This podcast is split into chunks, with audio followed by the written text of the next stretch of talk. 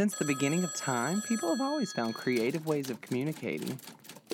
This is my way. I'm Kyle Leon Henderson, and we need to talk.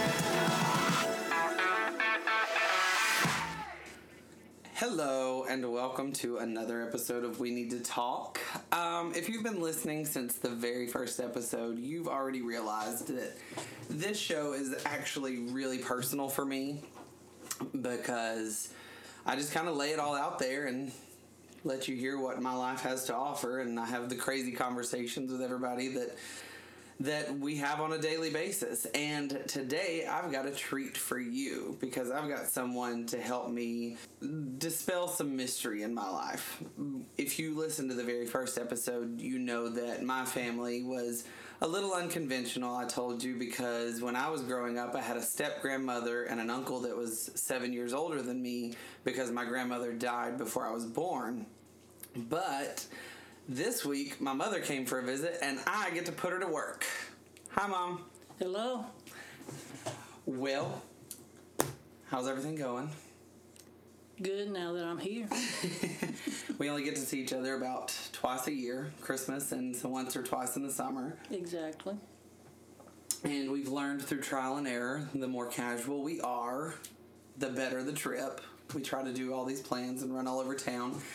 And it usually wears us out, and we usually get irritable and start griping at each other. Yes. But that's not what we're talking about today because today I want to talk about my grandmother and your mother. And I just want to explain for a second really why this seemed like a good idea to me, to the listeners. Because I think we've all got those people in our lives that they died before we were born, and our relatives have told us the stories.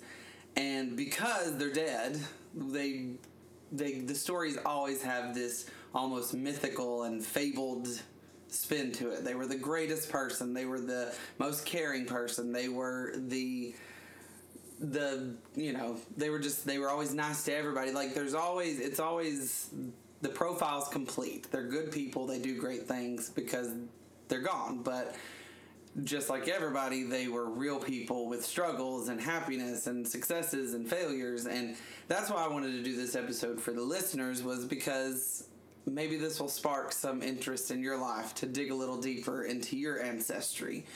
But for today, we're going to dig into mine. And that's what I was going to, what I was saying to you was we we we me Megan my sister and the cousins Carrie and Wes and Miranda and da- Daniel and Derek well we all grew up hearing the you know the highlights of Mama. So I wanted to talk to you about the deeper less exciting parts the the mundane the real the the you know everyday stuff. So um yeah. So when I talk about your mom who passed in 78 What's the first thing that comes to your mind? That a sorry wonderful lady was taken from this earth way too long, too early mm-hmm. rather. She was 43 when she passed away. I was 24 years old, teaching school, and she only met two of her grandchildren, which was Derek Spiegel and Carrie Davis. Mm-hmm. But they were babies, so Carrie was she was just over a year old, right? Derek, And Derek was what? So he was born in 75. I think he was like four. So he was if it was 78, he was 3. Okay. Yeah. So he was 3 years old. So that is the only two, and my one of my regrets that she never got to see either of my kids. Mm-hmm. I would love for her to have met both my kids. Well, and yeah, I, you kind of went into the grandchildren already. That's I've, I've made extensive notes. I've called the grandkids, all the cousins. Did she ever talk to you about being a grandmother? No, not to me specifically. Did she ever? I mean, I guess what I want to know is because you know I was talking to Carrie um, the other day, and I'm thinking you're the because Derek unfortunately passed when he was 18 in a car crash, Nineteen. so he was the oldest. He was 19. He was 19. He was 19. Um, he was in college, first he year college. the oldest, and he was the one who had the most, the longest amount of time with her. Um, and he, so he's really the only one who might have had some type of memory. Being three years old, we, I mean, I know I have memories of when I was three. Like I have little flashes of memory from that age. So he might have had something, but he's no longer with us. And I was talking to Carrie, and I was thinking, you're the only person or only grandchild who really got to spend any time with her. Um, what was she like with her grandchildren? Like, what did you notice about her when she was with Carrie and, and Derek? She was very protective of her grandchildren. What do you mean? Well, she was a very laid back lady, like I am, Mm-hmm. laid back. And she would take, take, take, but you messed with her kids or her two grandchildren, and then you were in trouble. Do you have any like examples of how she was protective of them? Like, do you have any memories of what, like something she might have said to somebody that let you know? Oh, yes, my sister and her crazy husband. when Derek was a baby, they lived in a house with mom and dad, and my sister Sandra and Robert was still in bed. Derek was crying, wanting to get up. He was wanting to be changed and wanting to be fed, and they didn't get up. So she just politely went in there and told them to get their butts up out of the bed and see to that baby. And just so you know, this ha- this podcast has an explicit rating, so you can say any word you want to use, Well. just in case you have the need to quote anybody verbatim. Because Well, I will go back then. She went in there and told them to get their ass out of the bed and take care of that baby well, um, and not to take it out on him. right. And they got up and did what she did because they were afraid of her. So, and that's something that I that's part of sort of the mystique because that's that's how I really try to put it because there are these little flashes of stories that I can tell verbatim because I am a storyteller, so I can reiterate the stories that I've told or that I was that I've been told about her verbatim with inflections with you know that but um I, so I've been told that she's she had a temper. She she was a, she was and I don't I think that might even be um, this is just me speculating that might be a mis a misnomer for the time and age in which she lived the 70s the 60s the 50s she was just a strong woman and that's what they say about strong women. Even today, some people, like Hillary Clinton, hmm. they thought she was a shrill or a rigid woman, which she was just a strong woman. So, I mean, is that what you would say about your mom? That that she really wasn't, she didn't have like an unruly temper. She just had a strong will, right? Exactly. That was just, you, you know, she knew, she stood in her own convictions, it seems. That's exactly the way I would describe her. She was a strong lady. She was the biggest tomboy that ever was, like I was. So you were, I mean, everybody always said that you looked just like her. I like did. I remember growing up, people thought, like I, we were in town in the grocery store at times.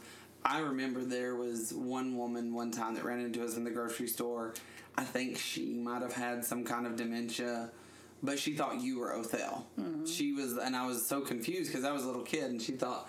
She was like, "Hey, Othel." She started talking to you about things that were in Othel's life, and you had to tell her, "I'm not her." But I guess being a tomboy and everything, you looked like her. You even probably walked like her, and you, you know, probably you probably. I mean, that's the thing. Do you think your voice sounds like her? Uh, yes, Because we just, I, I just played you the sound check. Did that sound like her on the sound check? exactly. Really? Exactly. If any two could look as much alike as mother daughter could, Mm-hmm. yes. My step grandfather used to see me passing the car, and he would say, "I don't know if that was your mom or you passing." Because Um, her growing up, she had the short hair like I do. She played softball. Oh, did she? Yes. I didn't realize she was such an athlete. Oh, yes. She was very, like I said, she was the biggest tomboy that was in the community, but then you could turn around and she would be dressed up and be the prettiest lady in the community. Oh, really? Yes. Did she like to dress up and be girly as well? Yes, she did. Because that's not something you've ever really been interested in, No. in the you know pearls and jewelry and Oh no, long she hair. didn't like that. She didn't like the pearls and the jewelry and the long hair. No, she didn't. But as far as dressing up, making up, yes, she did wear makeup and, yes, she and was a pretty lady. Went out on the town sometimes with Pop. Yep. And well, just to kind of build the narrative just a little bit because I'm, I don't really want to build too much of. I don't want to get too far off track, but you were the oldest child, and then there was two years between you and your brother Danny, and then two years between him and Sandra, and then there was a fourth child, Rita Ann, Yes. and there was two years between Sandra and Rita Ann. So it was just two by two by two by two. And from what I feel like Carrie and I and Megan have now been talking this week, um, from what we've all been sort of led to believe, you you grew up in a household where there was a lot of rules, and there was a lot of structure and strict parenting. Is that was that? Would you say that's true? Yes. That it was strict. And, Yes, Because we. I remember we've always been told, well, if you grew up in my house, this would have never flew in our house. So we are we're so lenient on you kids, you don't have any clue, kind of thing. Yes, they were strict rules, but at the same time, let me see how to put this. We knew what we could and we could not do. I mean, when we were growing up, And what do you mean by that? well, uh, like my senior year in high school, hmm you know, there was a big party. Well, Like a party at the lake, somebody's house, yeah, something like party is in the pasture in somebody's house. that. hmm Well, everybody else went, but my dad said, no, No, you're not going. it was during your senior year. Yeah. Said, no, you're not going. You're not going where they're going to be drinking and all sorts of things going on. No, you're not going. So, And your mom was on the same page. They're like, nope, sorry, done and done. That's what I, I made a note of. What are some of the rules that were set? Who was, who was more strict? my dad was more strict. My mom usually was on the same page with him, mm-hmm. but if they ever were not on the same page, we didn't know it. Really? Right. So what did that look like to you? Because I, I really want to get a sense of who she was. Because like again, we knew you grew up in a strict household, but what did her not being as strict as him look like to you? Like what was the way that let you know she wasn't quite as strict as him? For the most part, as punishment, he was the one that did the punishing. Mm-hmm. for the most part. Now, like I said, she was made laid back, but she would take, Well, did take, she- take, and then, then she would let you have it. Yeah. well, did she like say anything that would like when he was doing the punishing? Did she just kind of stay quiet and let him be the punisher? Sort of like the rules of society at that time. Women are submissive to their husbands. Is that was that the air she had that she let him be the disciplinarian and she stayed completely silent, or At that time, did she let him choose the path and she backed him up and said, "No, you your father has spoken." Well, both of them. I mean, you, us growing up, you knew if Dad said no, do not go and ask Mom, because she would say whatever your dad said, that stands. Mm-hmm. Right. Um, would you say that she was nurturing though? She was very. What did that look like? Like, how would she nurture? Did she come in your bedroom and sit on your bed and hug you, or did she give you a pep talk that perked you up, or mm. what did her nurturing look like? Nurturing would be if Dad didn't let me go to like to the party, well, she would come sit on the bed and say, you know, your dad's right. We Sort of lead you to the to the mm. space of understanding how he got there, because he was. I knew him. Mm. I knew he had a firm hand. He had a steel leg, and then. I mean that it felt his and sometimes his his resolve for telling people like it is was just as Yes. not Well, steel leg, but you know what I mean. He, Well, and the end, he did have a steel leg. yeah, he did have steel in his leg in the end, but but he had a resolve, and so I can, I know him of saying what I said goes. I don't need you to understand why I said no, I need you to understand the answer was no. And so was that how she was? She would come and help you sort of get your mental Understand he- understanding of leading you to the where he was. Yes, that's Because that's who you are to me. That's too. exactly how That's who you were with me and me and Megan too. same And I would. I don't know, I can't speak for Aunt Kathy and Uncle Danny, but I would assume that that could probably be how Kathy was with Wes and Carrie, Mm-hmm. because Uncle Danny, he's got a firm hand like Yeah. Like my dad did, like your dad did. Which again, you can't compare my dad to your dad because he was much softer than your dad, I'm sure. Well, today, uh, if you looked at the punishment today that we had, the courts would say we were abused. And that's not true because we didn't get whippings and spankings all the time, but when you did, you knew he meant business and you didn't want you didn't want to go there again. And you knew when he said no that that's what he meant. No, yeah. you didn't ask him again because Well, what have you ever asked him again? no, Did, I mean, I feel like if anybody did, it would have been Sandra. yes, Sandra. Did she? Uh, Sandra did. Sandra She was would beg and beg. Let me do it. Let me do it because she's the youngest.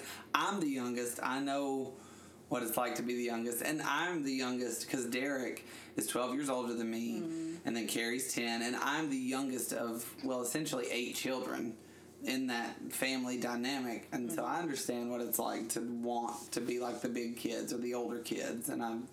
I kind of gather that's how Sandra was. She wanted the freedom that you and Danny had Yes. because she's youngest. So, um, But it was like, I mean, if he said, you know, he said you you will get a whipping, hmm and it was like three hours later, you knew he didn't forget about it. He Oh, he would let you sit. Did you? Did she ever do any of the spanking and the whipping and? not as much, but some. But you didn't want to cross her either. I mean, if she said no, that's what she meant. hmm But you know, Well, I mean, don't you think that's the way it is with all women, though? I mean, I feel like that's the way it is with you and but she all the women that you know they don't need to wear their stern, heavy hand on their sleeve, but they can. But they can. Well, Um, for example, I ran, which I was young, not even a teenager, but Mm-hmm. young, like seven or eight years old. I ran from her one time. She was going to give me a hip whipping with a hickory. I remember the hickory. I've been whipped with a hickory before. I ran from her. Well, needless to say, I didn't run anymore, ever. What'd she do? she tore my butt up. I, I think, see, this is one of those stories I think you've told me that I can recall that you ran and hid under the covers. Mm, no, that was a different time. Okay, because I remember you telling me one time No, you. this was because I was out in walking on the road at dawn when I could have gotten run over. Mm-hmm. And she had told Mm-hmm. So us, wait, you were seven or eight years old walking on the road? Just well, then we could. well, there weren't as many cars, and people knew where everybody lived and knew where the kids were, and they didn't fly up down the roads like they do Mm-hmm. that's, today. that's the 50s, I guess, Yes. right? And she had, I had walked out to our neighbor's house, and she told me to be home before dark. Well, I didn't. And she got the hickory, and she was fixing, and I ran from her, and and when she caught up with me, she tore me up, and I didn't run from her again. Because this is what always amazed me too. And then I got, I'm going to move on to uh, something else. But um, you, uh, let's see, your house that you grew up in, how big would you say it was? Maybe 300 square feet? The whole house? If Still that- there. Yeah, if that much. If that much. I mean, it was a tiny house, and it was three bedrooms at the time. Yes, three bedrooms. It uh, and you and Sandra stayed in a room. Danny had a room, and then there was quote unquote the master bedroom, which had the bigger closet, I guess, and that's it. Mom and Dad had a room. Ours was next. It was uh, big enough for a uh, full size bed, just enough room, about three feet on each side of the bed to walk around. Yeah. Danny's room was had bunk beds, and it was about as big as our walk-in closet. Yeah, it was like a walk-in closet, huh? Um, When we moved in the house, the bathroom was not complete because our house had burned when I was in second that grade. what was that house called? It was one of those catalog mail order Jim Walter Homes. Jim Walter homes. Which what does that mean? Jim Walter built homes, but they were not complete on the inside. It was just uh, Because you got to pick out your Yeah. fixtures and Yeah. stuff from his homes, It didn't was you? And they Walter moved it there, didn't they? Almost like a not a mobile home, but it was exactly. movable, like a. Our house before the one I grew up in burned. hmm So we were moving here, there, just Was it in the same spot that house? exactly same spot. I never knew that. Yes. And Dad bought the Jim Walter home, had it moved there. The walls were not complete. They had to be completed. There was no bathroom in the house when we bought it. Uh huh. Because that's on. That's kind of just like put on the back of the house, huh? Well, it was the room was there. Oh, was it? Yeah, the room That's was a there. tiny little bathroom. That bathroom is probably four feet by six feet. I think. Maybe eight to ten feet. I don't think it's ten feet. No, No, it's definitely not ten feet. but But anyway, um, and they completed it little by little. Mm-hmm. Got it finished. but that's what that's what it looked like. You had a 300 square foot house, three children, for a while, and then well, the reason I say three children is because Rita Ann she passed away from crib death. At, how old was she? Three months old. Three months old. So, so you had four children, but she was never a part of the um, Sort of the room. crazy, mixed up world of She child rearing in the 50s. Still small enough that she stayed in the room where mom and dad. Mm-hmm. So there was essentially three kids, two parents, and a 300 square foot house in the 1950s. Well, Small kitchen and the dining room and the living room was one big room. right. Well, and that's the thing. Danny's room's not because the house is still there. Right. Granny, my step grandmother, whom I, I- she's been there ever since I was born, and I, I love her. Just I, I was saying to someone else the other day, I said, I, from my, my consideration, I feel like I've always had five grandparents, mm-hmm. and she still lives there today. But Danny's room's gone. That's part of the kitchen. There's a kitchen table in his bedroom now, and then Right. Where the dining room was is now where the TV is. So you cut off two whole rooms to make two other rooms bigger, and it's still the most cramped little house you've ever been in. Exactly. And so, but in the fifties, I guess you didn't need all that much space because We, we don't have this. We didn't, you didn't have that world of opulence and more stuff, more stuff, more stuff like we have today. No. So Well, then we didn't spend a lot of time in the house. Mm-hmm. right, Except to sleep. Exactly, almost Sleep. dorm style, huh? Oh, yes, to eat and sleep. Now that we've built out the profile a little bit of the world you grew up in, I'm going to take a little coffee break, but then when we come back, I want to get a little more personal about Mall Okay,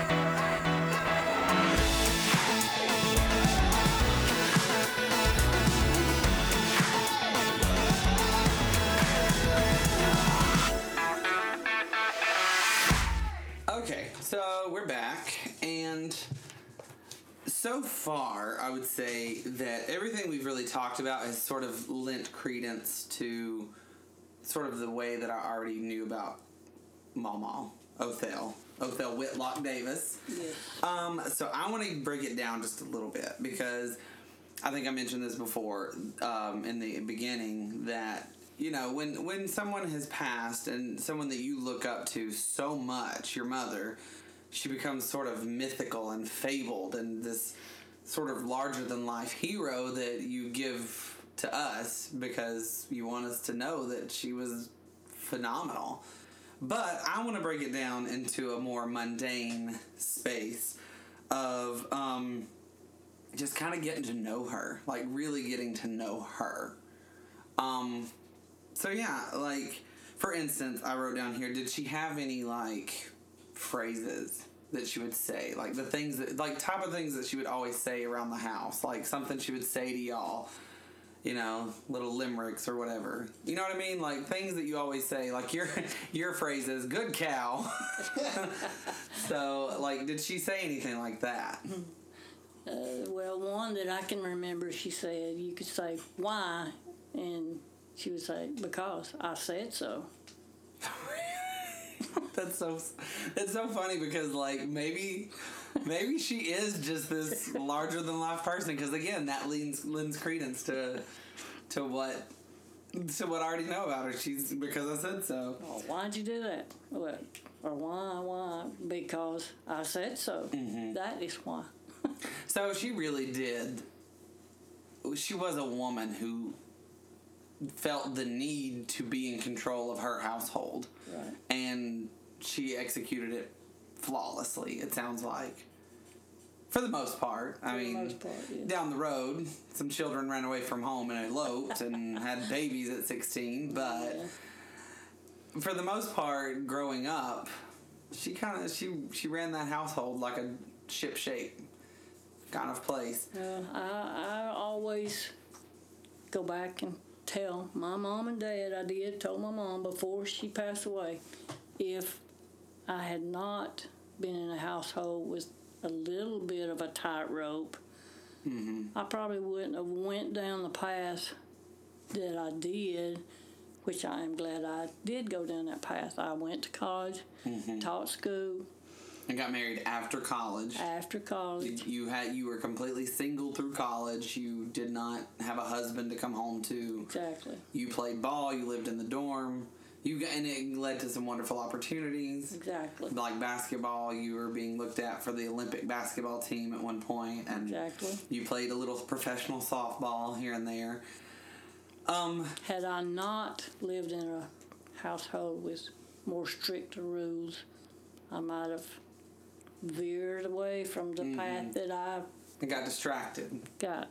And Because I mean, you, you always I mean, you wind up where you're supposed to wind up in life. I, I believe that spiritually, you wind up where you're supposed to wind up. Some of us it takes a lot longer.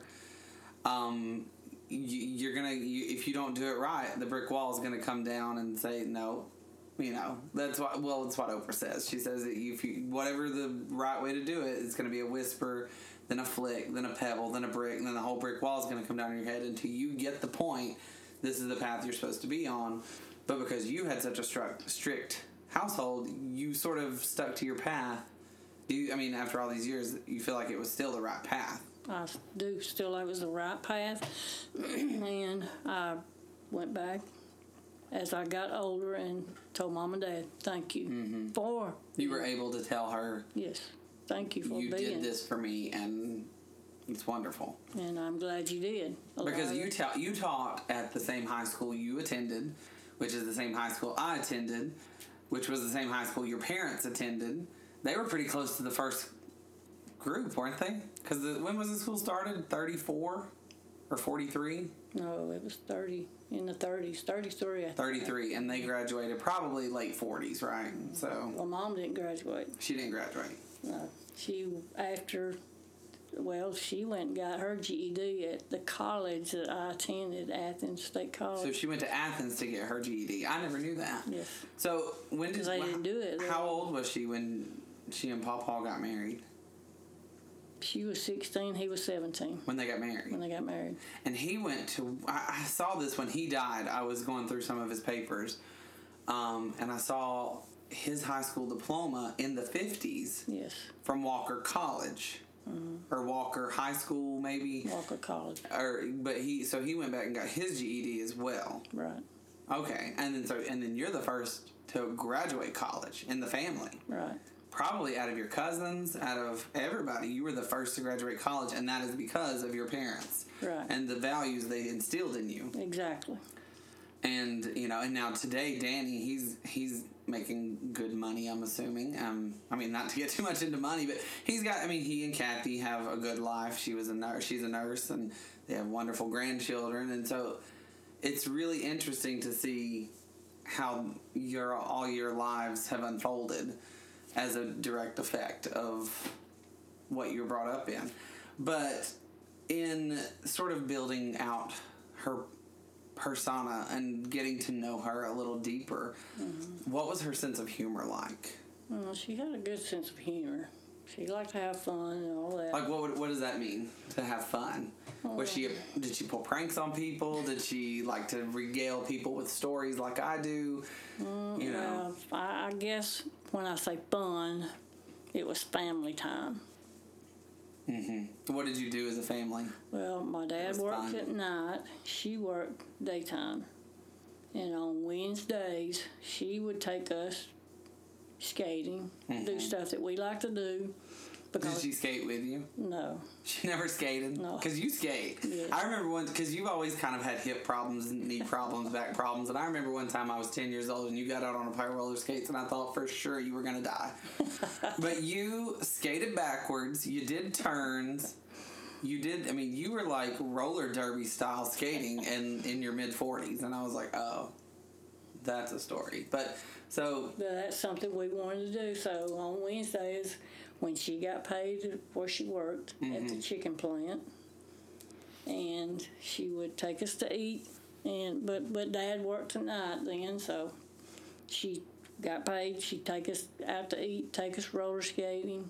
That And what would you? What I want to know the things that like. What would you talk about when you're sitting there? You're eating together, the three kids and the mom, the dad's at work. Uh-huh. what were the kind of conversations y'all would have? Like that's what I want. I want to know because I know how you and your dad talk to each other. I know how Aunt Sandra and would talk to Paw Paw, and I know how Danny would talk to Paw Paw. Like I want to know what a conversation with her looked like.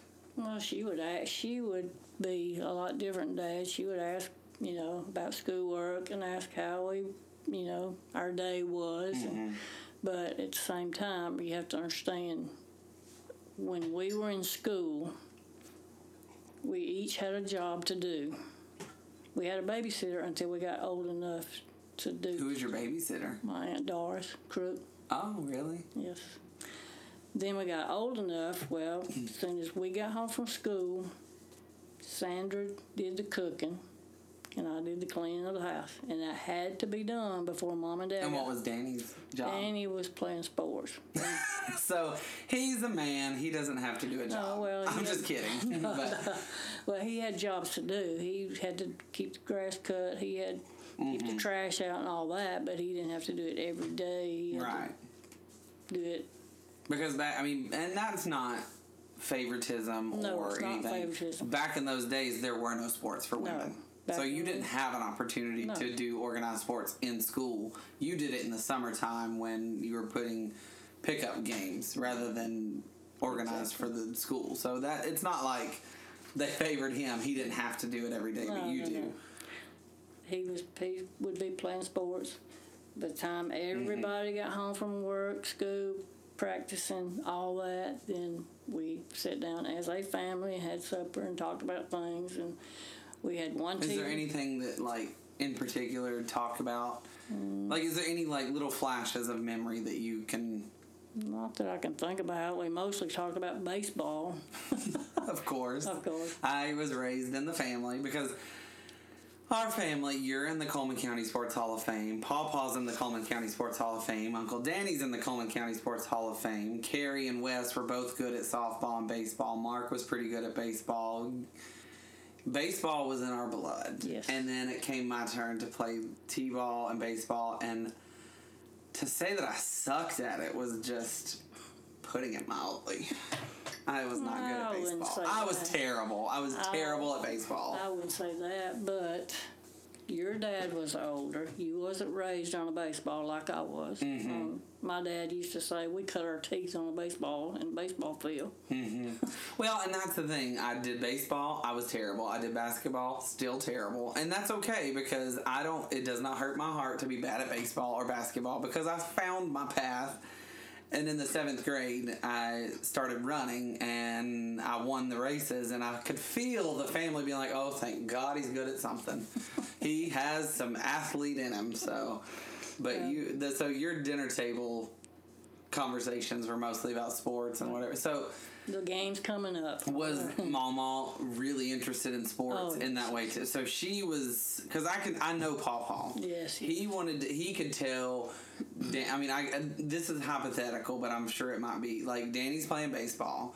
Paw Paw is telling Danny, if you will plant your foot this way, you can throw the ball this way, and that'll make it even better, or something. Anything like that. Or if you'll choke up on the bat a little more this way when you're trying to bunt, or whatever. You know, I can see those conversations. Mm, that was Did basically it. Mama- Mama jumped right in. she did? So she had opinions. Like she was she knowing. oh, she Like she could tell how to choke up on the bat, or or how to stand in the batter's box, or Yes, she did. or She how to hold your glove Yes, when she you was catch. very knowledgeable with with uh, the sport. She was very knowledgeable. Mm-hmm. Um, she could work with Danny and us as well as Pop could, if it come down to it. because it's hard because what I know for about her in the 1950s that's uncommon like women were subservient. And everything you tell me about her she does not have the personality of subservience. She doesn't she did not hold her tongue when she had an opinion. She didn't. and Uh, for example, uh, even when I was getting ready to get, get married, of course, I went to the doctor, got on birth control. Mm-hmm. Well, this lady in the community started telling everybody, oh, yes, she's pregnant, she's pregnant. Well, my mom was, she got wind of it. Well, she was fixing to go and just break her over good because do you want to name her name No. come on call a name No, no, no. call her out. I'll, I'll send it out on facebook we'll get her Could be. good. Could be. Well, Is she still alive? No. Oh, she's not. Well, then call her name. no. Dance on her grave. Our kids are, and some of, and some of them are kinfolks. Really? so, well, we'll talk. Well, you'll name names when this is not recording. I'll get that out of you. She got wind that they were talking trash, like, yes, she's pregnant. That's the reason she's going to blah, blah, you know. And my dad said, look, there's no use in going. And Because your mom was ready to fight. she was ready to fight. She was. She was ready to go just whip her and tell her. Quit telling lies about my kids, you know. She was ready to whip her. And Dad said, There's no use in doing all that. Just let it right out. They'll see that they told lies. In nine months, she won't have a baby. That's not true. and it, It did. It played out. it played out. I was not pregnant. I went just because I was about to get married. and they just jumped because a lot of, well, a lot of things like that happened in their family. Oh, really? yeah. I think I've already I've already got it narrowed down who it's all about because I know the stories, but um. I don't want to like I, I want the conversation to go organically, but I do want to get back to um like we were talking about her sense of humor. Um like what what like what what did she find funny? Like people falling or hurting themselves or you know that's what I want to know. Like what was her funny? Like Uh, that it's really hard to tell or remember. I mean, she she was like to tell jokes. She were they like off color jokes? no no no I mean no she was not like that. She didn't have a trash mouth or anything like that. mhm. You just she she worked her life for her kids, her husband. She worked hard to do her part for the household. I want to pause here because something just occurred to me. Um, because I know she died at 43. And I sort of know this is how my brain sort of processed the stories that we were told. You've told us stories when you were kids, you told us stories when you were teenagers, like the story how you were the only girl in the community who could ride that horse bareback. Um, and then I know story, and then I've seen the pictures of her at your wedding, and I've sort of built this timeline for my grandmother that ends at forty three, and so to me, when you tell me this story, it, I can't help but like put it in context of how close she is to death.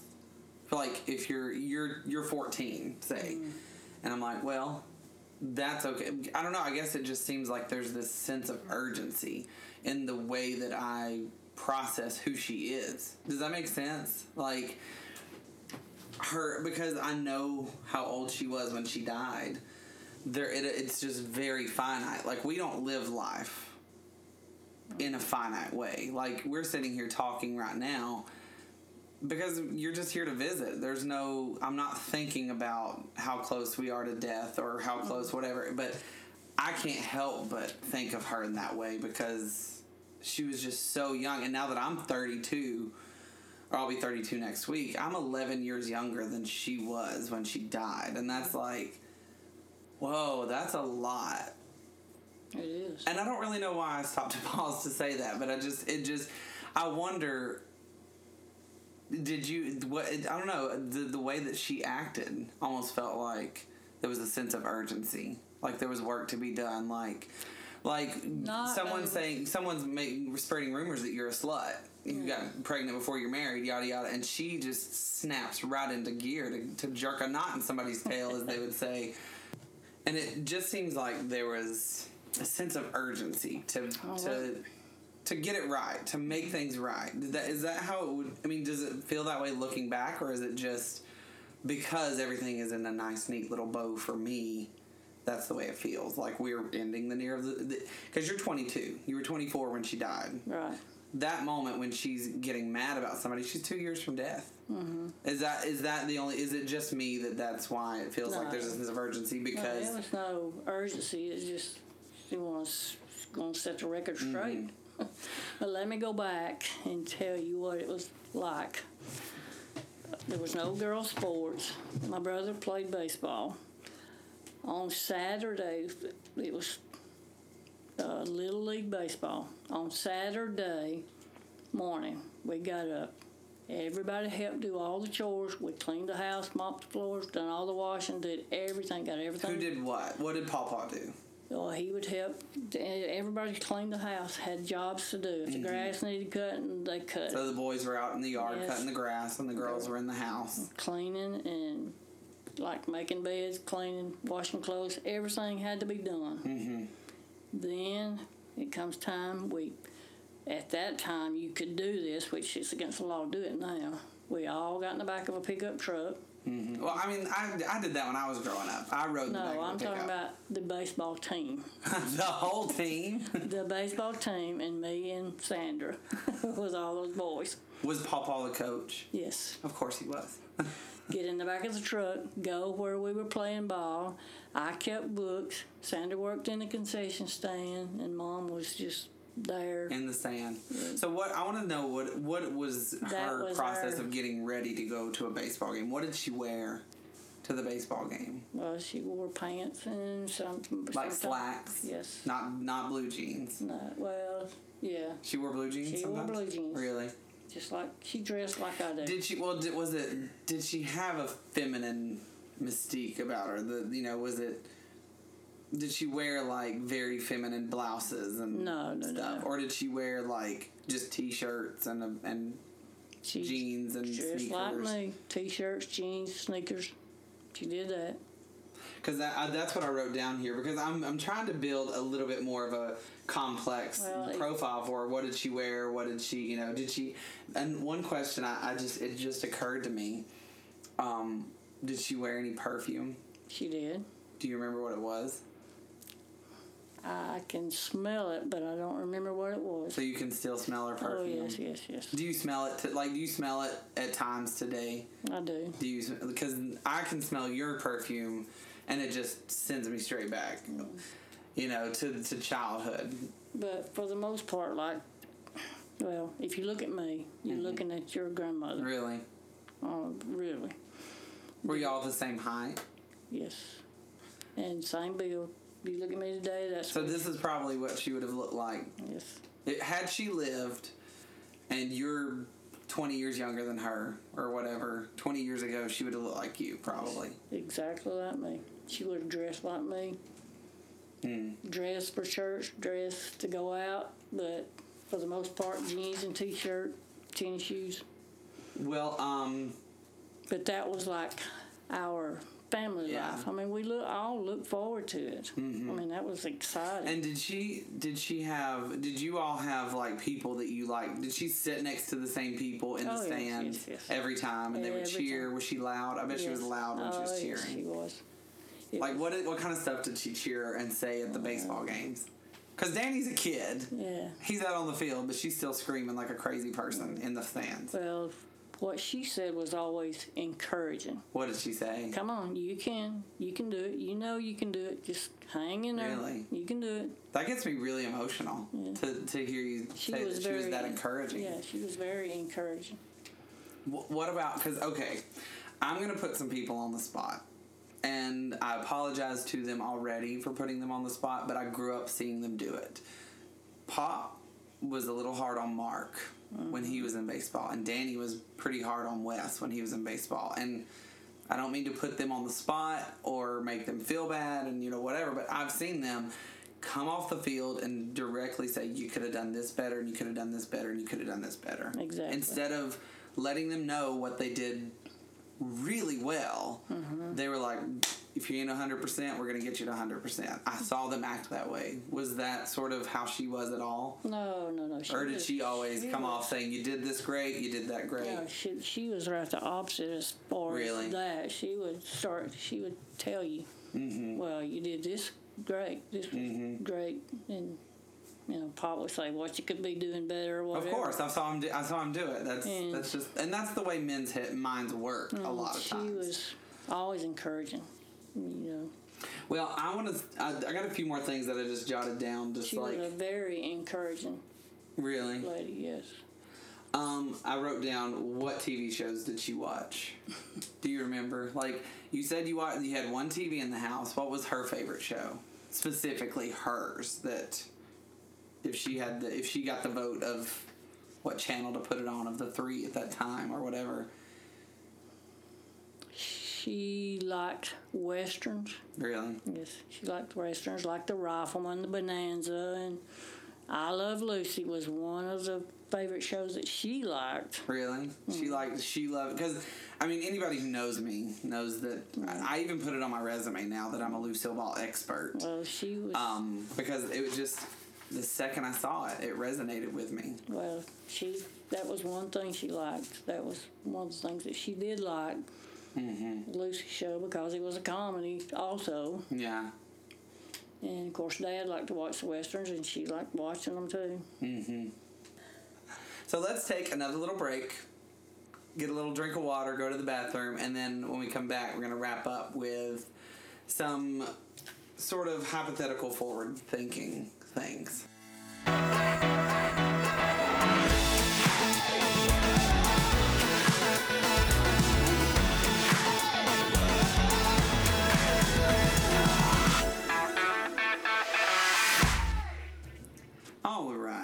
So one of the things I was thinking about today um, was the relationship that somebody came coming into the family, like Dad and Kathy and uh, Robert would have.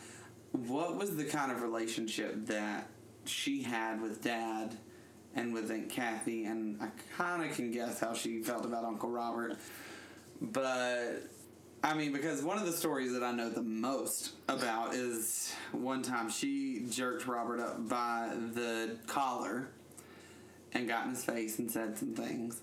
But, and maybe if it comes up later, I'll say it. But, um, but yeah, what was her relationship with Kathy and Daddy, especially? Like, She she liked both of them. She was the type person if she liked you, you knew it, and if she didn't like it, you certainly knew it. do you remember the first time you introduced Dad to her? Uh, yes. What, what was that like? So he came came to the house to ask me to go out. Mom got Dad. They went in the kitchen so we could have privacy. So they could ask me out. They did the handshakes and hey, it's Oh, nice to meet you and all Yeah, that. yeah. Or did they already know each other because They already knew each other. they knew they had met before? So you don't really know when the first time Dad met both of them No. because it probably didn't even involve you No, it didn't. because they owned the store down at the bottom of the hill. So Dad's probably been in there to get gas and Right. get a cold drink. Well, Mom and Dad knew your dad's mom and dad. hmm I mean, we live in the same Live on the same street or the same neighbor- road. in the same neighborhood all our lives. hmm And Danny, my brother, was working with Larry at that time. Oh, Yeah. really? Yeah. So they kind of knew each other before. And when did Aunt Kathy and Uncle Danny get together? They went to school. I mean, they, They were in the same room they at were high school sweethearts. Were they? So she, so they kind of knew each Oh, other. yeah. What did your mom think about that? About high school sweethearts and She did she like Kathy Oh, yeah. right off the bat? Because Kathy's just sweet. She's just a sweet person. She liked her. She liked. I mean, yeah, she liked her. I mean, she knew her. Welcome to the family. Yes, she liked her. Mm-hmm. Did Kat when when Kathy and Danny started dating in high? They were dating in high school. oh yes, When they started dating, did Kathy come and hang out after school at the house and hang out with yeah, Danny and and go to baseball games and sit with your family at the baseball games and exactly. stuff? Yes, They already did. So so Aunt Kathy knew Mama when she was a teenager. exactly. So did. most of her life from that point. Um, But yeah, is there anything that you remember about, you know, her interactions with them? Was it was it just, or was this did she just fall right into like the same motherly? fell right into the same motherly protection with them as she did her kids. Really, did she she felt protective of Kathy and Yes. Danny? And what about Robert? Well, she did Robert until he crossed her and didn't take care of his family, and then she let him know what she thought. Mm-hmm. Well, do you think Aunt Sandra would be bothered if I quoted what her mother said about him? No, she wouldn't. I've told her many times, and she knows. She was standing right there. Well, because that is scared your dad to That is the one of the the most insane things I've ever heard.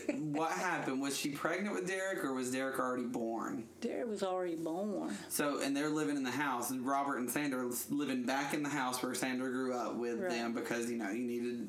Just, When Sandra so, married you know. Robert, he did not have a job. They didn't have a place to stay. so they moved in with your mom and dad, and he got a job.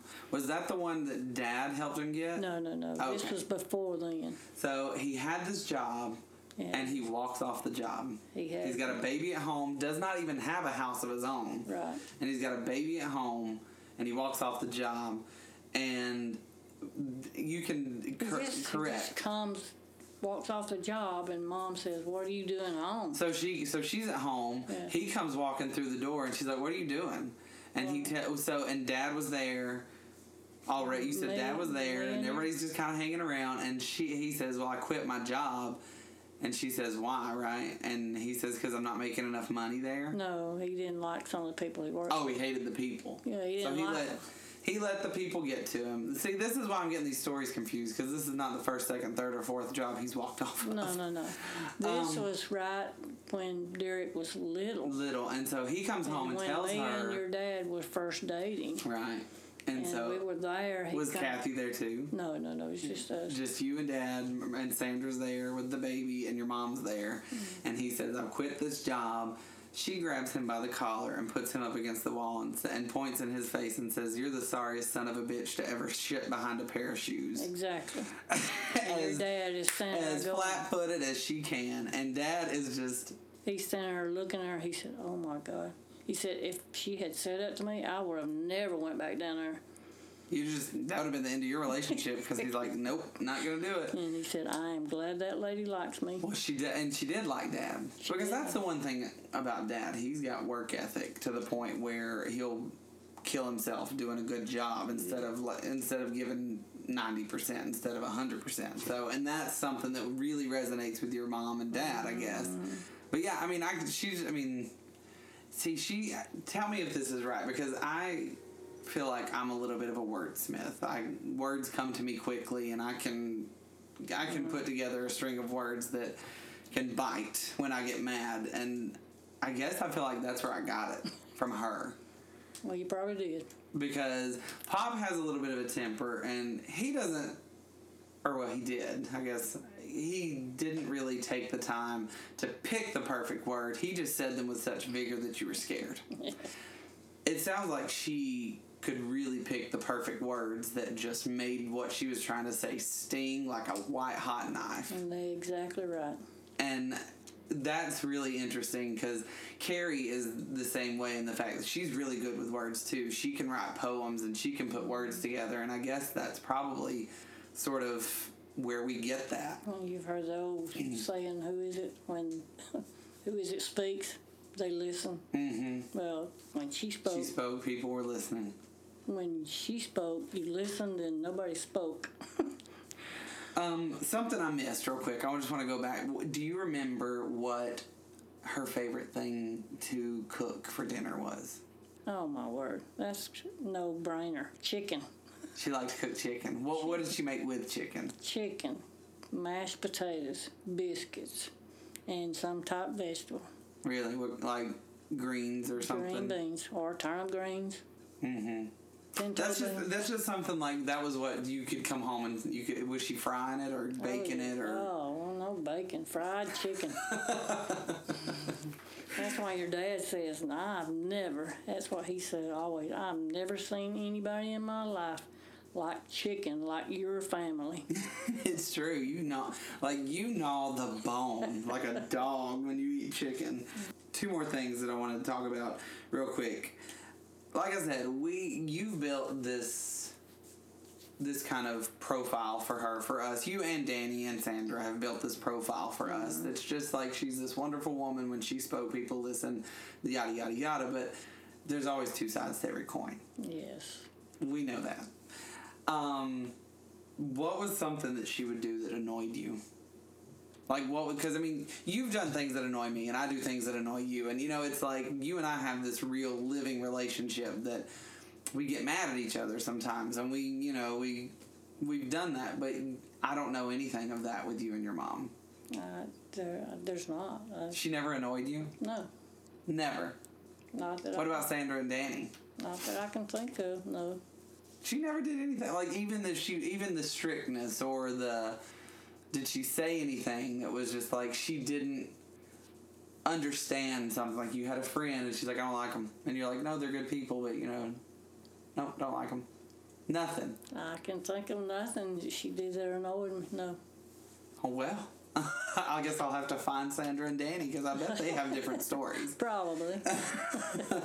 um, Probably. But I can think of nothing that annoyed me. or what okay so there are still two sides to every coin Yeah. what's the other side of her coin That's a hard one. Where was her? Where was her shortcomings? What was her? You know, was her short temper her shortcoming, or She had her temper was not short. really? I mean, it, she's like me. You take, take. She laid back, but then you cross a line. Mm-hmm. Look out. So was she un- intolerant of anybody, or you know? That's what I'm, I want to know. I want to know what the what the No, no. less, you know, the the not seedier, not you know, just the the human side of it. The what made her human? Like what She was like me, trying to take care of everybody. was that her downfall? Uh, That she would work herself to death and taking Well, care of everybody else. Probably she worked herself to diminishing herself Yes, probably. because that's what you do you take care of everybody around you until the point where you you exhaust yourself That was probably her. I mean, she she worked as hard as any man has ever worked. mm-hmm. You know, on a job, and like working hard for that house. because yeah she and your dad worked their butts off to build that house And- or to get that house and she Paid worked for where they hard are. to, for her kids to have what they needed, and you did and we did. um, another question i wrote down because i was just kind of meditating today on it all and another question i wrote was who was her best friend Well, she had a lady that she worked with at the chicken plant. Her Mm-hmm. name was Mickey Purdy. mickey purdy Mickey Purdy. And she's still with us No, she's she's not with us anymore.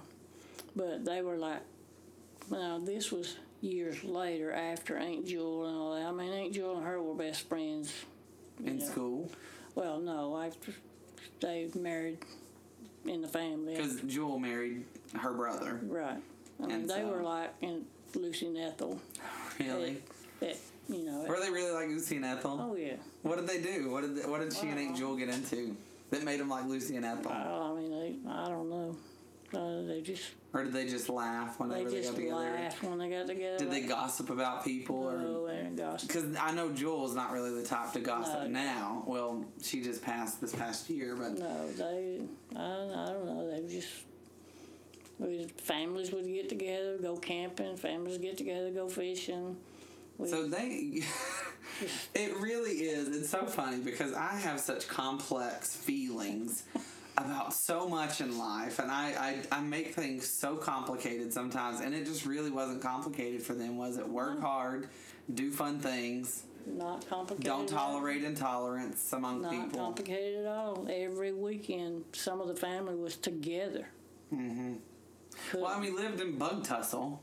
I mean, that's that's and where I we're can from. remember we On that mountain. Yeah, I can remember when we were younger, Robert, you know, the three kids and the two families got together. We went to Guntersville Lake camping, mm-hmm. and that's where me and Robert learned to swim. They took us out in the boat and threw us out. learned to swim. That's how we did. And we was always going to the lake, swimming, fishing, camping.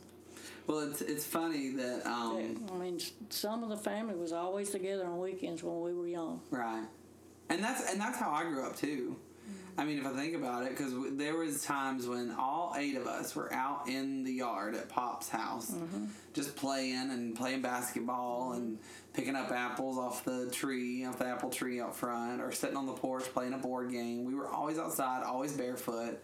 So I guess you really did raise us the way that you were raised. And people don't do that today. Well, and we still we get together. We're in our thirties and forties, and we still get together as grandchildren with our grand with our children, and and still do the things that we did when we were younger as best we can.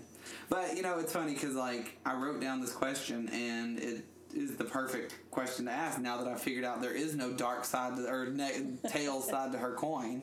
She's just this woman. I wrote down, can you remember any specific advice she gave you?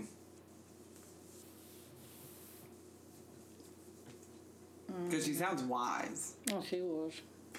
She was wise, but let me think. Not real sure. Not. I can't think of any advice. It seems to me like Uh, to mean, her things were sp- like almost simple on a spiritual level. Mm-hmm. Right is right, wrong is wrong. Mm-hmm. And if you came to her for advice, well, what's right? You know what's right, so do what's right. Yeah, that well, that was probably the advice Yeah. she'd give you. Really? And to this day, well, even when I was, you know, married, and I would think back, well, what would mom do? What would she say? do you really do you think about that a lot? I do. think Even that. today? Yeah. And what would she say? And What's the last time you said that? Uh, well, well, the the land where Danny lives, you know, Mm-hmm. uh, when she passed away, I had an acre of land over there, and uh, so Danny calls and says, "I want to buy your land." I said, "I don't want to sell it because that's all I have left of Mom." Mm-hmm. And he says, "Well, hell, I'll just use it anyway. I'm gonna build a chicken house." I said, "He said I just use it mm, like it's mine." I said, "Well, if that's what you think Mom would want you to do, then you go ahead."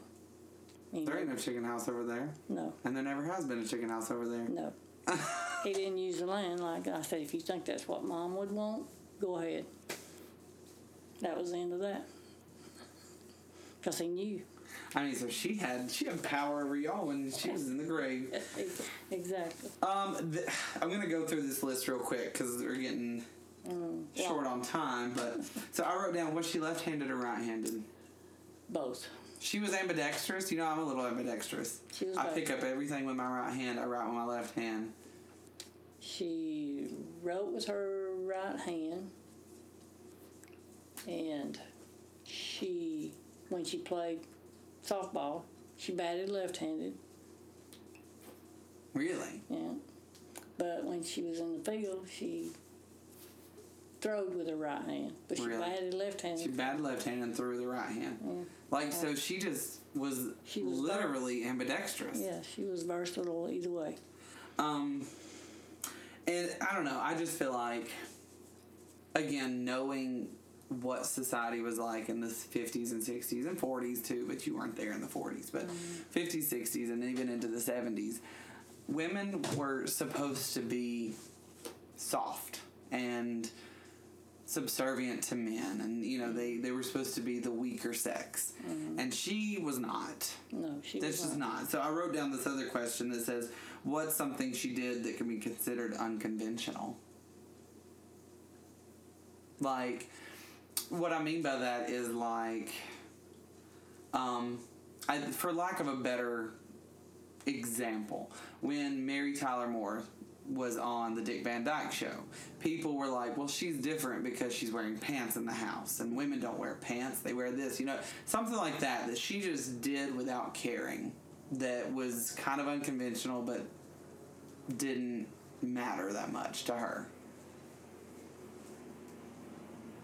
No, that's a hard one. Because you didn't know. You didn't know anything other than her growing up. No. Um,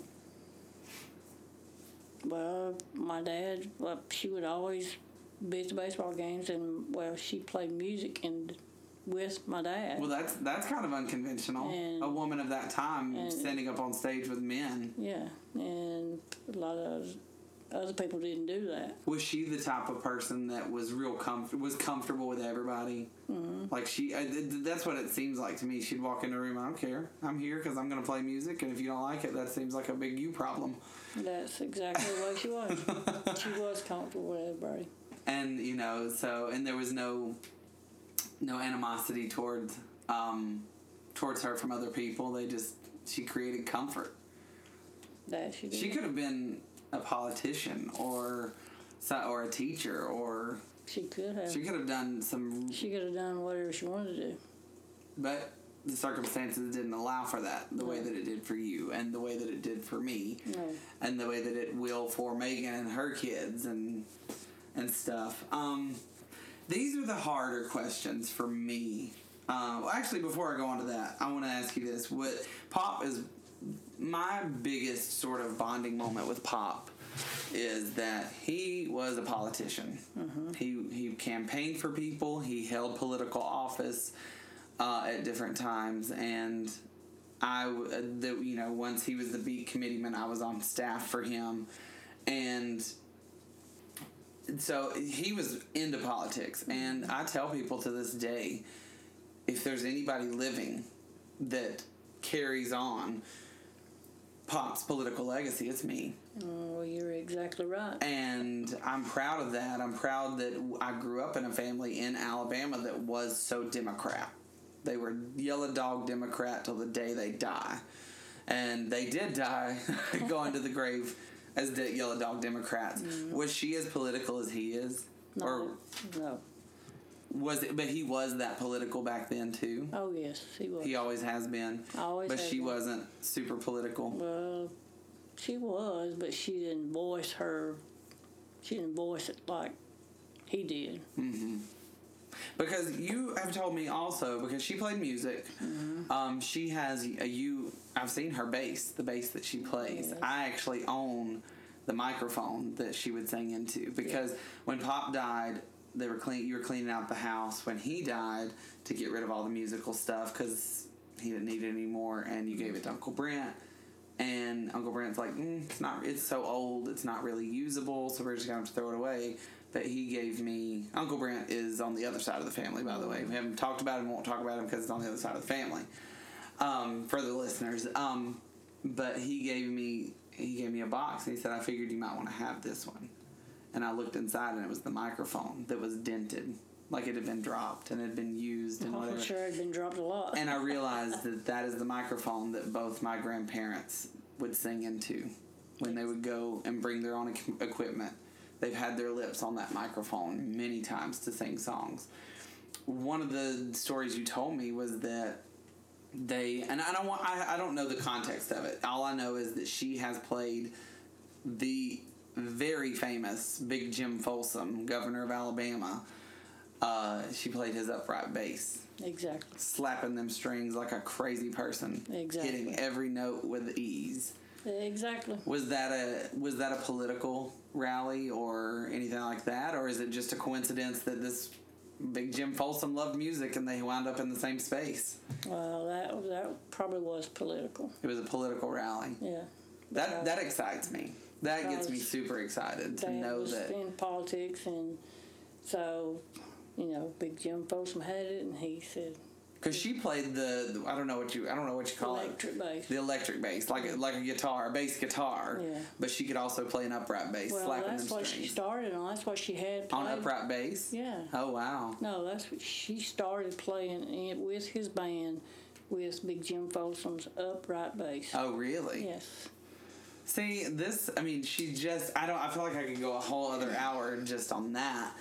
Um, because That's she started playing on, and she kept it for a long time.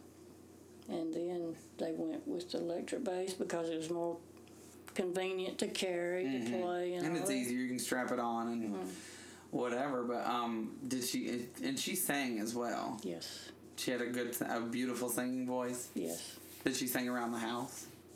yes. What kind of stuff she sang around the house? Well, it was all country western, All country western. all country western. Yeah. If you had to, could you compare her voice to a singer?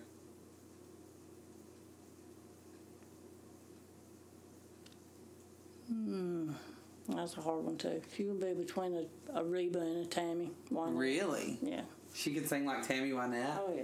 So she had a wailing, sort of lilting wail of a voice. Between a Reba and a Tammy. Yeah. Because I mean, to hear Tammy and Reba sing, it sounds almost painfully unruly. They're Like like they're almost crying when they sing. That would be her. That's it, huh? That's it. I love that.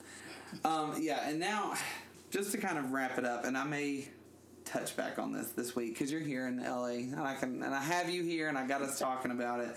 But there's some questions that it's a little.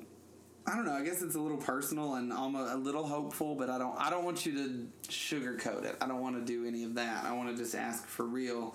Um, what do you think that she would think of me? because I never met her.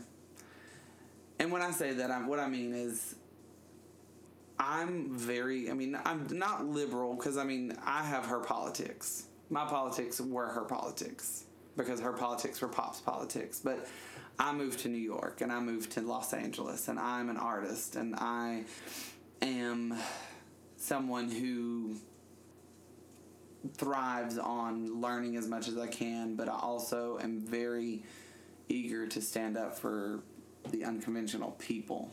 I think she would be proud of you standing up. You do think so? Oh, I think she would. Even if she didn't agree with the people I was standing up for? Exactly. Really? Mm-hmm. Why do you think that? Just because the type person she was. She was, like I said, you look at me, you look at her.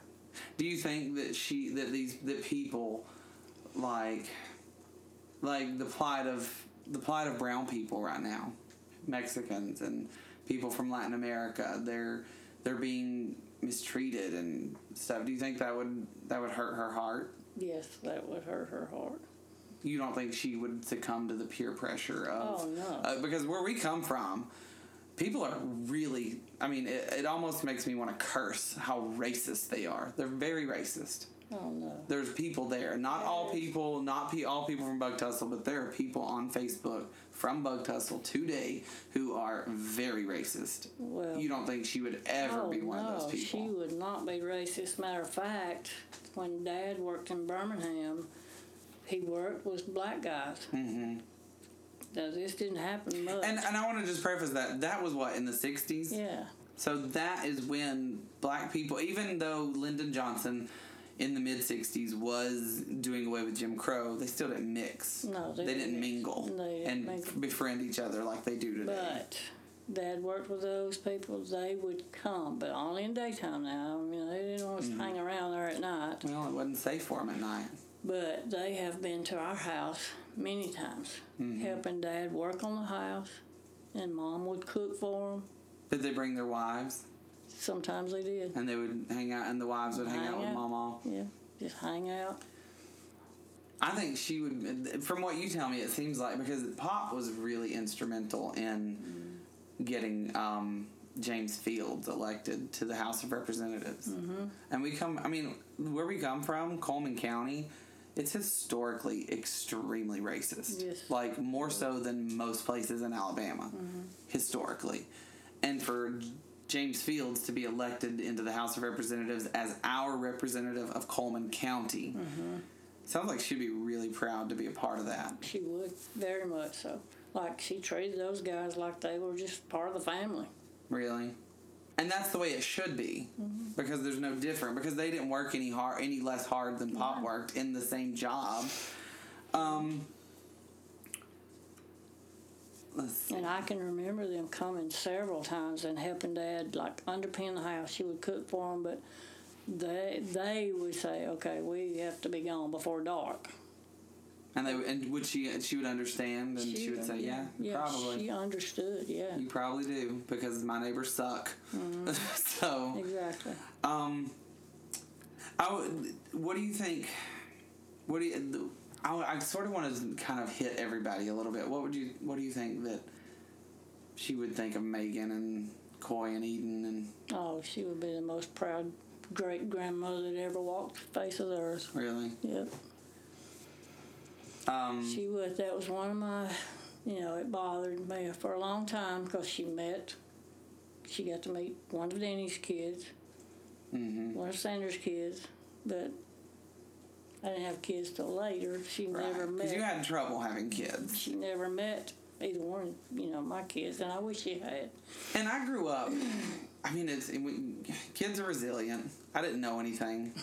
I didn't. know You know, I knew that because she died nine years before I was born. But it seemed like to a kid, to me, it seemed like a lifetime ago. Mm-hmm. Like I just, it she just was gone, like so long ago. But I'm sure at nine years that wound was still fresh. Oh yeah.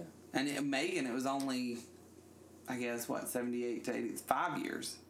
Five years after she died, you had Megan. So that's a very fresh wound to to deal with. So that's yeah, it, it really sits with me and makes me sad that we're so close, but so far away. Exactly. But um, what do you think? Especially me and Megan. But I want you to think about all the grandchildren: Carrie, Danny, not Danny, Carrie, Wes, who are Danny's kids, and Miranda and Daniel, who are Sandra's kids, and me and Megan, who are your kids. Out of all of us, what what do you see in us that was her? That was just undeniably we got it from her. Because you probably, as far as like knowing all six of us, mm-hmm. and Derek who passed away, you probably know all six of us most intimately. Mm-hmm. I would say you know all six more than Danny would or Sandra would know all six in that way. You know what I mean? You were the favorite aunt. Mm. You were, you were the don't know it. well. You know what I mean? You were the one who just kind of always had a hand in on everybody's Yeah. raising a little bit. So yeah, what do you see in the grandchildren, the six of us, that was just her? Probably the part where kind of laid back, but you take, take, then you hit a nerve, and wow. mm-hmm. Who do who do you think that is? It me or is it or do we just kind of all have that? Just, I think you kind of all have that, yeah. that little bit in. What about Megan, my sister? What does she have that's Mama? I think that would be it. Just she never says a lot, but then you take, take, and then she says a whole lot. Yeah. Because that was her. She was kind of laid back, but then if you struck a nerve, she was loud and clear. Did she have angst about anything? No. Never. What about even when she got sick? Yeah, when she got sick. Uh, Like, what did that look like? Was she anxious about getting her getting everything together because she knew she was dying, or did it look like a fear of dying? it kind of looked like a fear of dying. Well, that leads me to the, one of the. She was leaving something undone. She felt like. I mean, and it does feel like that. Like she, A little bit. I mean, and I don't want to take away from the next chapter, which was a second wife mm-hmm. and a son and all that. But I mean, it was undone. It was left undone because I mean, I, I never feel met her. When she was dying, she was feeling like she was leaving something undone that she wished she could have finished. Because she did know that she was dying. Yeah. I mean, there was no, you know, she knew. because she had two two rounds of. She thought she was getting better at one point, right? She had first brain surgery. She had one really good year where she was not sick. She was not, you know, she she did do the chemo and all that, and it did make. Because it started as lung cancer. No, It didn't. no, it started as a brain tumor. Oh, okay. I thought it started as lung cancer this no. whole time. Well, they always say if you have brain tumor, it comes from somewhere else. Oh, really? That's what they say. But by the time she died, she had severe lung cancer. Mm-hmm. But then she wound up with a second brain tumor. And Right. the second one is which the one that It was deeper and started putting her down, Mm. going down.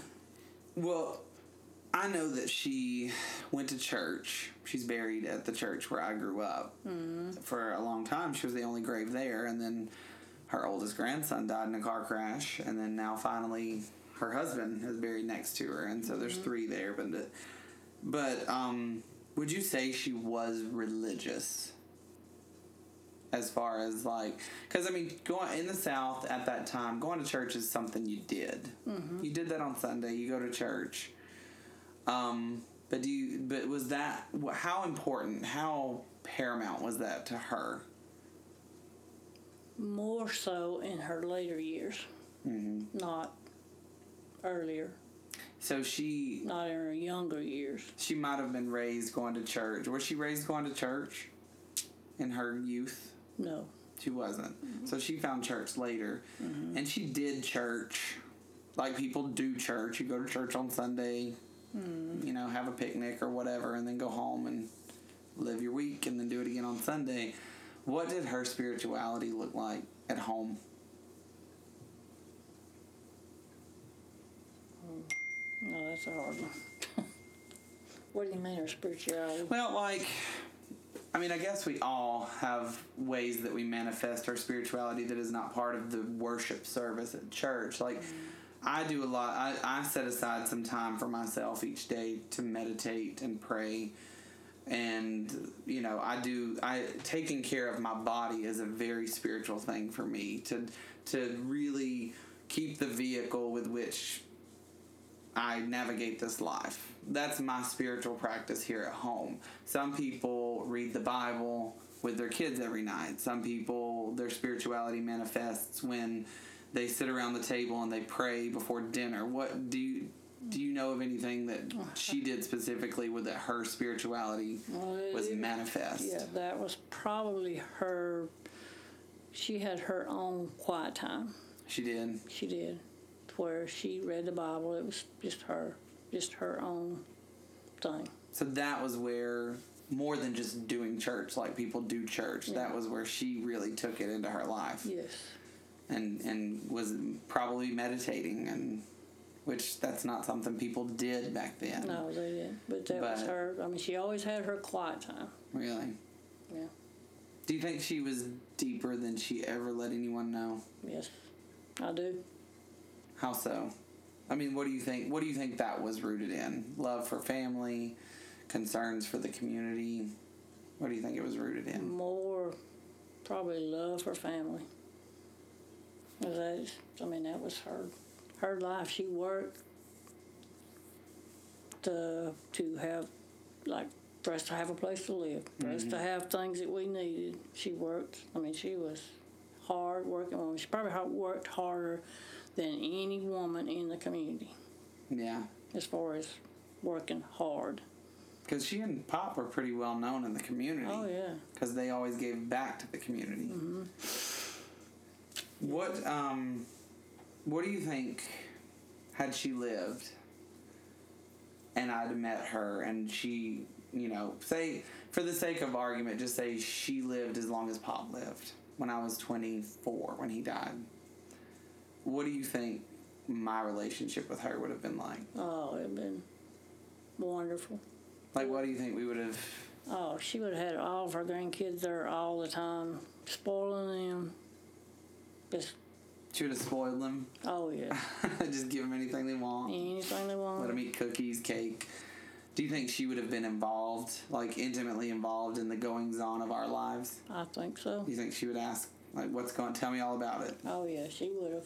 She would have been fascinated by what we're doing. Do you think she would have gotten involved in the people we we were dating or getting with? Do you think she would advise us and say, mm, "Terrible person. You probably need to walk away from him"? Yeah, she would have. Really? That would be the type of person she would be. Do you think she would have mellowed out? She would have mellowed out. Because you did. You're so mellow now. She would have mellowed out, but she would. I think she would be the type. Her grand, all of them there, spoil them, giving them what they want, like I do Coy and Eden.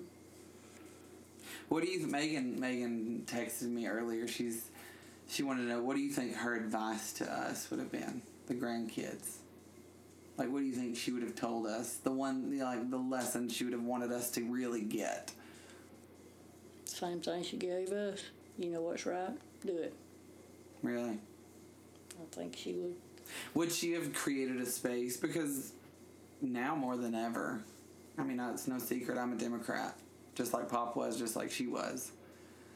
Do you think that that advice would have come with a specific answer? Like, you know what's right? Or would it be what you think is right? You need to do it.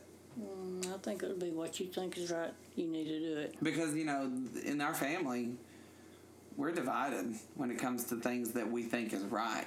Some people in our family think that, you know, this thing is should be illegal, and some people in this fa- in our family thinks this should be legal, and you know we're we're divided, and so I think she would be the type of person you know. she wouldn't have a specific No, no, no. idea of like, well, do you need to like like you like you had said to Danny, well, because you kind of had. I mean, I don't know. I won't say you had a specific build the chicken house or don't build the chicken house, but there was one. You know, you know what your mom would have done, Yeah. and that's not build the chicken house. Right. So you had that specific, but she never would have come to us with advice with like, well, you know what's right, and then think they better pick the right one. No. She would say, you know what's right. So what you think is right, you need to do it. Mm-hmm.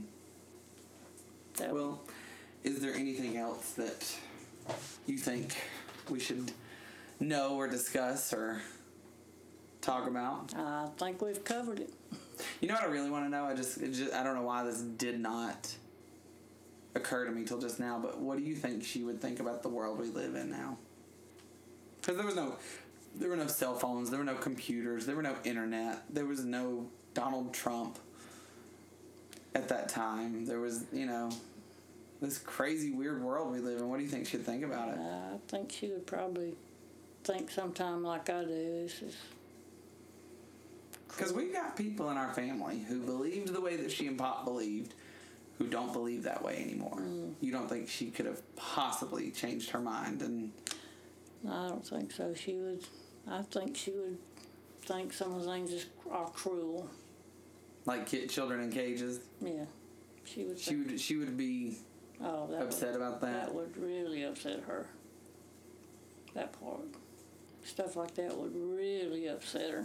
And the separation of families. I guess that really would upset her. Oh, would separating families because that's all she ever wanted was her family to thrive. That would. Those things would really upset her. I, I mean I don't know. I guess I really feel like I've I've learned like I don't know. I feel closer to her, and I want to keep feeling closer to her, and I want to know stories about her because I, Megan and me specifically, we were raised in a world where she was gone, mm-hmm. and on the other side, Dad's dad was gone. We don't know. We never knew anything about them really. I mean, we know more about her just because there's those stories mm-hmm. that we got, and that's. I mean, that's interesting. That And I want you to keep learning about her because she was a. Well, I'd really love to talk more with Uncle Danny and Sandra and maybe even put it on the podcast just to add to this narrative. Um, But thanks for doing it. I'm gonna make you talk about other stuff on other episodes. So You're more than welcome. we've got work to do. Hope you I hope you knew you were gonna be on the payroll when you got here. um, but that being said, we're already at an hour and a half, and I said, well, whatever, we'll go over, because I just really hope that everybody listening can really let these things that we've talked about think about their own family and think about how finite time is and these people that you think have always been there they're not going to always be there No. and you better get the stories you better get to know them because that's the way human history has evolved is that fables and family histories are told generation to generation like i know about your grandparents and the way they worked in the fields and Yeah. stuff because we're told and we as young people we need to get organized and ask the questions so Yes, so do. that we can know and, and give it to the next generation and compile the stories and take the pictures and build the history books of our own families because that's important. Knowing where you go, knowing where you come from, will help you determine where you're going. It is. So- It is important. And when people talk about their mom, you know, or whatever, it's like, well, I'd love to have my mom here one more time just to give her a big old hug and say, I love you, mom.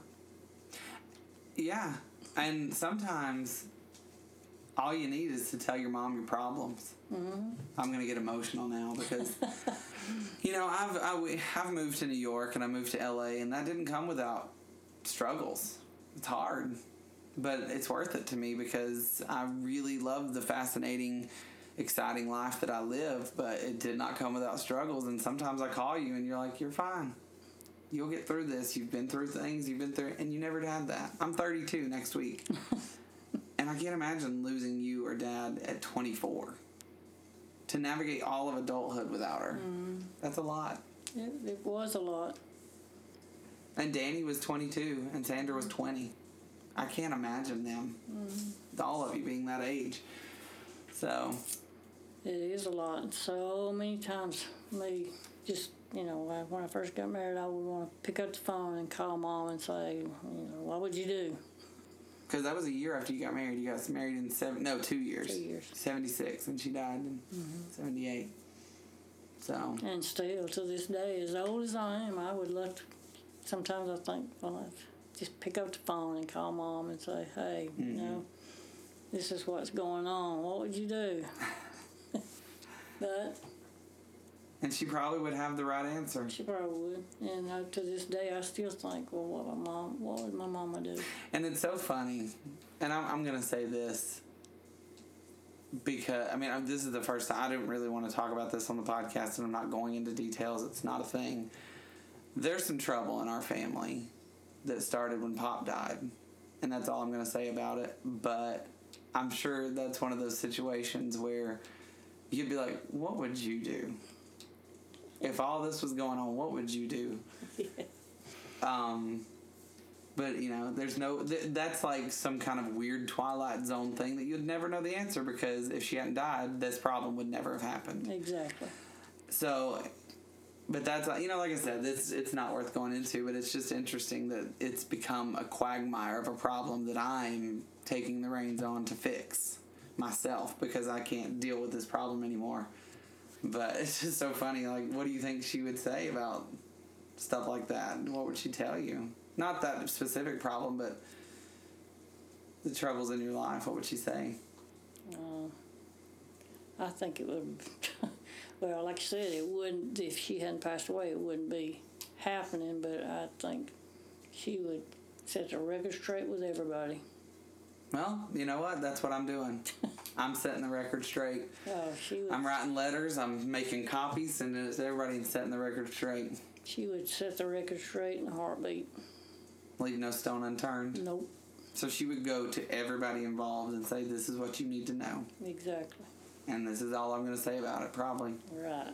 Well, I guess maybe she's watching over me. Maybe she's maybe she's got some kind of spiritual winds at my sail that's making me want to do this because it just came over me one day to write the letters, start More- writing letters, and set the you record probably straight. know. Probably. But and Carrie and Megan both have been very in, influential and involved in me doing this and very supportive. And you've been supportive too about setting the record straight because that's what Othel would do. She would definitely do it. Well, that's beyond all the time we have for this episode. Sorry, guys. Hope you enjoyed the extra long episode this week.